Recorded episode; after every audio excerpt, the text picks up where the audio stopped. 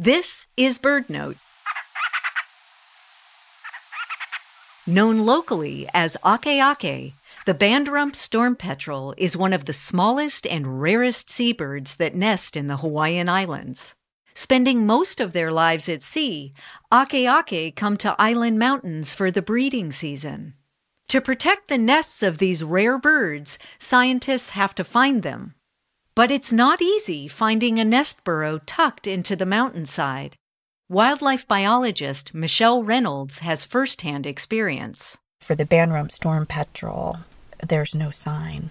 You might hear them in the night. It's like a dream because the next day you'll search and you don't find droppings. I've never seen a feather. Incredibly rare to find a visual cue. After acoustic monitoring devices picked up 'Akē'akē calls on the slopes of Mauna Loa, Hawaii's second tallest mountain, biologists began work to find these endangered birds. They got help from detector dogs trained to key in on 'Akē'akē scent. With no need for visual cues, the dogs can follow the scent and point the humans to potential nest sites.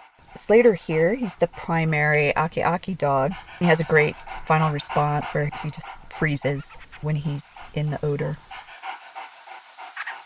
When that happens, researchers can then find the active nest and keep the bird safe.